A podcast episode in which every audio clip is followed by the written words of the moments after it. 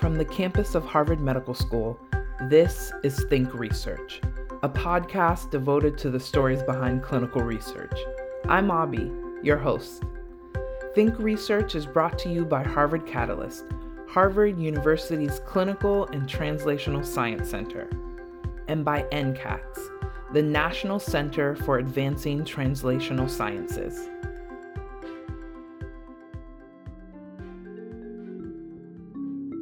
The Implementation Science Journal defines implementation research as the scientific study of methods to promote the systematic uptake of research findings and other evidence based practices into routine practice, and hence to improve the quality and effectiveness of health services. On today's episode, join us as we talk with Dr. Gina Kruse, clinician investigator at Massachusetts General Hospital and Implementation Lab Director at the Implementation Science Center for Cancer Control Equity at Harvard T.H. Chan School of Public Health. Join us as we discover the real world applications of implementation research and its impact on underserved communities. Hi, Dr. Kruse. Welcome to the show. Thanks so much for having me. Of course. So you're currently a clinical investigator in the Division of General Internal Medicine at MGH. Could you walk us through your career path, some of your upbringing that influenced some of your work? So let's see. Um, so I'm I'm from rural Colorado, I grew up on a cattle ranch. We moved around a bit for different farms in a couple different states, but always out west and always with cattle around. And I went to college thinking I was going to be a large animal veterinarian. Worked my way through college and did work study in an immunology lab where I sort of had a, my first research experience. And I found that I didn't love cleaning glassware, but I did really like the statistics and the study design and the hypothesis testing. So between work study and like an honors thesis, really got a, um, a taste for research and also, somewhere along the way, some of my animal science advisors had suggested I consider human medicine as well as animal medicine because of the flexibility offered in the different, the variety of career paths. And so I did. I did start to think about humans. And I guess the last little thing there that's kind of a, a funny little tidbit on the career path was my advisor was a geneticist in the Department of Animal Science and their brother went to Baylor College of Medicine, and that must have stuck because that was where I went a few years later. But before I got to medical school, I sort of had to figure out what I was getting into with this human medicine business because all of my experience had involved livestock before that. So I did some shadowing and I actually did a master's degree in rural health services research. So looking at access to care in places like the ones where I grew up to understand continuity and barriers and regular source of care so got um, some more time SAS programming, some more statistics, sort of learned the joy of writing papers and working with survey research. And so went into medical school with a pretty strong intention of having research be a part of my future career. And then in, at Baylor um, in Houston in the Texas Medical Center, it's a wonderful place to train. We had a chance to do a global health track and so I did that. And my project was a group doing research on infectious disease prevention in energy workers. And it included a short trip to Russia. So that was kind of my foray into prevention research and global health. And that was shortly followed by two overseas fellowships. So I, I was a Fogarty Fellow. There's lots of Fogarty Fellows running around yeah. um, our institution, but I was a Fogarty Fellow placed in St. Petersburg, where my work was, again, um, infectious disease prevention and, and people um, with substance use disorder. And so again, with the prevention, that, that part was really, really stuck. And um, somewhere along the way, my Fogarty cohort had sent out another opportunity to stay overseas a bit longer. And so I applied for that and went to Zambia for a year with something called the Center for Infectious Disease Research in Zambia.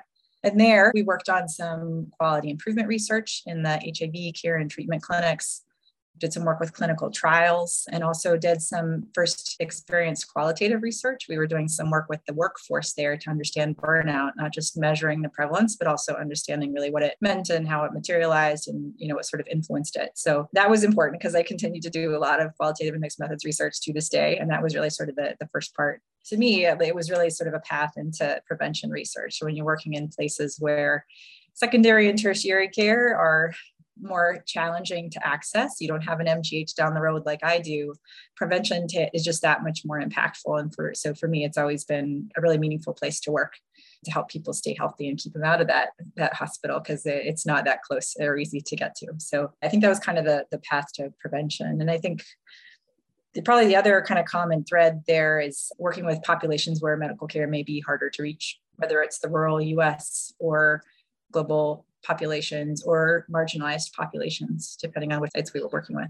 Thank you so much for sharing all of that and, and how it brought you to where you are today. And a lot of your work is shaped around implementation research.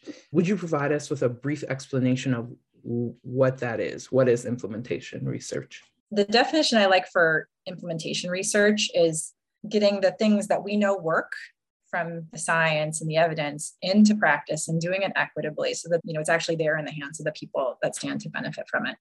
And you know, much of it revolves around this idea that it takes you know 14 years for data from an rct to get into a clinical practice setting where somebody's going to benefit from it. So that's kind of my rough definition is like how do we get the things that we know work into people's hands so they can use them and make choices with that as part of their consideration all that scientific evidence so you're the implementation lab director at the Implementation Science Center for Cancer Control Equity at the Harvard T.H. Chan School of Public Health. Can you talk about the work being done there and your role? Yeah, happy to. And I also think, like, I know I just said I'm like not an implementation scientist, and yet I have this implementation lab director title. That sounds kind of funny the Implementation Science Center for Cancer Control Equity, which we call IC for short, just so you don't have to, it's a bit of a mouthful otherwise. We call it IC. Perfect. it's a partnership between the Harvard T.H. Chan School of Public Health and investigators there, the MGH Kraft Center for Community Health, and some other investigators around the institution, like people like me and the Division of Gen Med and the Mongan Institute at MGH.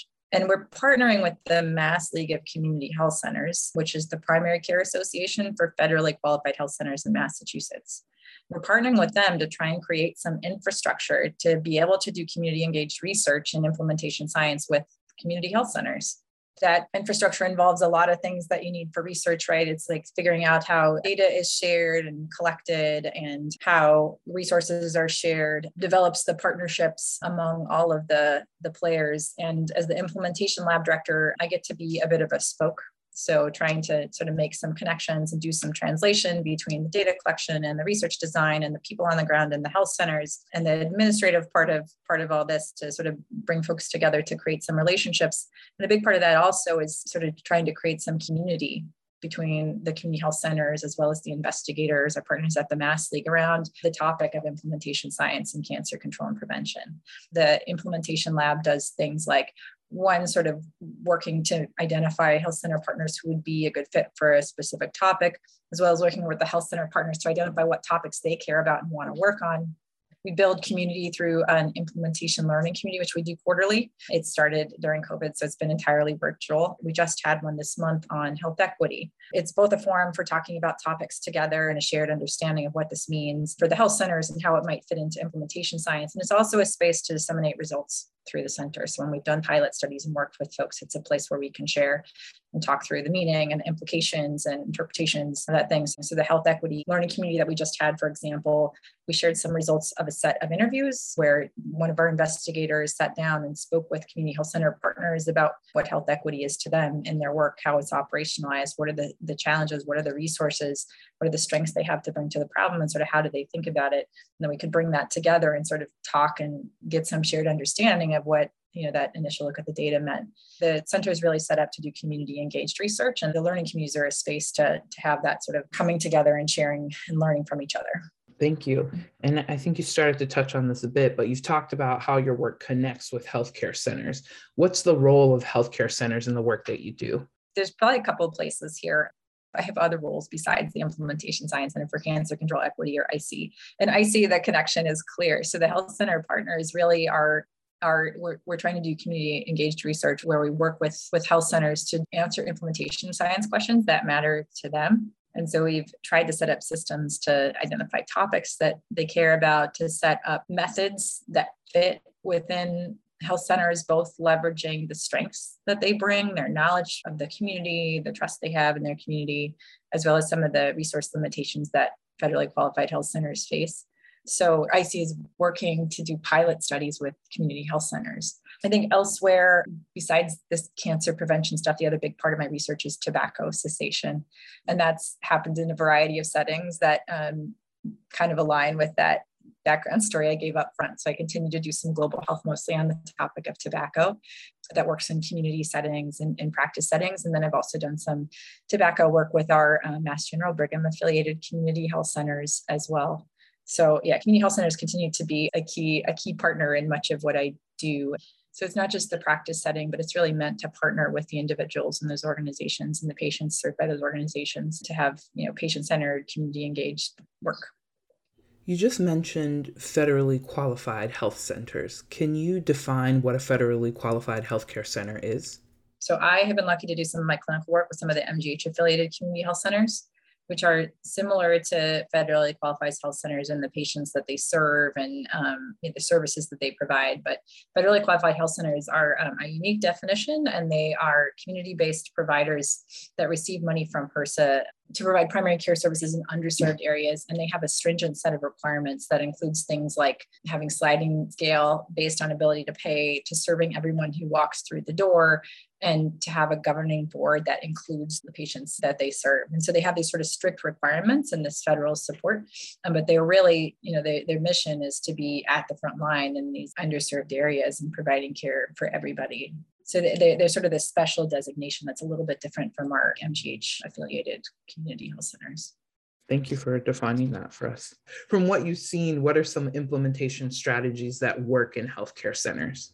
I think the answer is it depends you know, in implementation science, we have this huge, big, long list of implementation strategies. There's facilitation, there's audit and feedback, there's reminders, there's changes in incentives and payment models. So this big long list of strategies, and I'm pretty sure they haven't all been tested in community health center settings, but many have, and some work for some things and not for others. And it may not have anything to do with the health center in particular, as much as like the fit of the strategy with with the intervention, for example, it's definitely not a one size fits all working with the health centers. We've learned how important it is to have some co-development in the in what what you're testing and what you're doing because you really need to find this combination of with your strategy what are sort of the key parts of the strategy that you need to do to like be the strategy that you're trying to test like what are those sort of core functions that are def- like help define what it is and then what different formats can that take to fit into the different contexts and workflows of, of the different settings, health centers or other practice settings. And so, you know, can this specific content be delivered in a couple of different ways? And either one of those is still holding true to what you think your, your strategy is. And I kind of described all that with regard to implementation strategies. For me, I think one of the very challenging things that you have to do up front in implementation science projects is this exercise of kind of mapping out what piece is what. So core to implementation science, you have an evidence-based intervention or evidence-based treatment or something. So you have that, and then you have a strategy to try and get it to people. But it's not always entirely black and white. What's the intervention and what's the strategy, right? So if if I'm doing um, a text message program to deliver behavioral support for tobacco cessation, is the text message the intervention or is it the implementation strategy? And I think for different studies, it could be either, so if it's an evidence-based package of a t- tobacco cessation texting program that's been tested against a standard control or something else, so you can say that in and of itself is an evidence-based intervention. And then you want to have a strategy for how you get people to use it, right? So like, do you send out public health campaigns? Do, do you have their provider, you know, connect them into it when they're in the clinic? Those might be the strategies for implementing it. On the other hand, the content that goes into those messages might be the evidence-based intervention. If it's delivering CBT or cognitive behavioral therapy, that might be the evidence based intervention. And delivering it by text message is just one of a few options or strategies for getting it to people. It could be delivered by phone, through the patient portal, through in person group meetings. And in that case, the texting itself might be the strategy as opposed to the intervention. Again, like I'm sure there's implementation scientists out here would be like, no, you're not thinking of that right. But to me, like sitting down and taking a minute to say, okay, what's the intervention and what, what delineates that from the strategy is a really important part up front. And, and then you have to think about all these intricacies of the core functions for each of those things. Like what's the, what are the core features of the intervention and the, the strategy? Which of them can be adapted to meet the specific needs of a community health center, populations, workflows, whatever. So that you have a clear idea of what it is we're trying to deliver, how it can be adapted or changed or modified to fit the local workflow, I think is is such a huge part of whether something works or not. And having the space to do that kind of co-development and figure out, okay, here's the different forms it can take, here's what our workflows look like, what's going to fit for us. And is that still true to this intervention that you're trying to test or implement? I think like that's that's sort of upfront work to to delineate what it is you're doing. And you know, it's sort of the downstream stuff is okay, what are the outcomes to those different things? Like what is the intervention outcome that you're looking at? What is the implementation strategy outcome that you're looking at? Like the implementation strategy outcome for that texting example might be how many people does the program reach? How many people get it and use it? That might be what you're comparing with an in-person model versus a texting model what works and what doesn't i think it just really depends on the project the center the intervention so many different so many different things. But it's co-development and flexibility and sort of really thinking up front about what places you can be flexible to fit within your partner's workflows i think is is sort of a key to success in terms of what works. So it may not be a specific strategy but having that space to work together to fit it into their practice is important so, you just talked about how um, the strategies that do and do not work in community healthcare centers are really um, tied to what works in the community and kind of the local setting. So, when you think about um, being someone who is academically trained and now working in community healthcare centers, how do you think about this community engaged side of the work you do? You know, I think for those of us who went along training to be clinician investigators, there's sort of this path you do that's often very quantitative. Some of us get some qualitative and mixed methods training along the way. But the thing that we don't often get that maybe is changing, but I know wasn't a huge part of my structured training getting to my current faculty position like through fellowship and things like that was how to do community engaged research and how to work with partners outside of the academic medical center or the integrated healthcare delivery system with like a research unit these institutions that were you know we have these all these amazing resources to to make research possible like patient registries and our irbs and things like that but train like learning how to work with people outside of that kind of structure and world is so important if you want to have representative research and research that includes these populations. Most of us want to benefit from this work we're doing but if you're not sort of partnering with them and understanding the different contexts the communities the cultures i think you're going to be very challenged to have the influence that you want to have on those on those populations. And you know, community health centers are a special place to, to partner with. And I just feel so lucky that I have gotten to do some of this work with them and gotten to know lots of the folks out there and at the Mass League because they're, you know, they're, they're really sort of this mission driven community based you know, set of health centers that have this amazing position within their community and they, they have so many strengths that I, I think really can take the research, particularly like implementation science and community engaged research to new places because they have these strengths and positions of trust and knowledge of their community that sometimes you get a little bit removed from working in kind of a big integrated healthcare delivery system. Not to say that our own integrated healthcare delivery system isn't community engaged. They really do a lot of great work working with their community health centers and community partners. But you know, I think federally qualified health centers are a really unique kind of organization, and and I just feel so lucky to have gotten to partner with them on this. And I think you know, for researchers who are interested in working with diverse populations and historically marginalized populations and all the kind of special populations that health centers work with, there may be you know space in our training programs and research fellowships to create some tools and some knowledge generation around how you build those partnerships. And, and, I think there's so much to learn. Even the science around how you create those sustainable relationships is, is an interesting space. Well, thank you so much for joining us, Dr. Kruse. It's been a pleasure to have this conversation with you. Thanks so much for having me. Um, it's always a pleasure.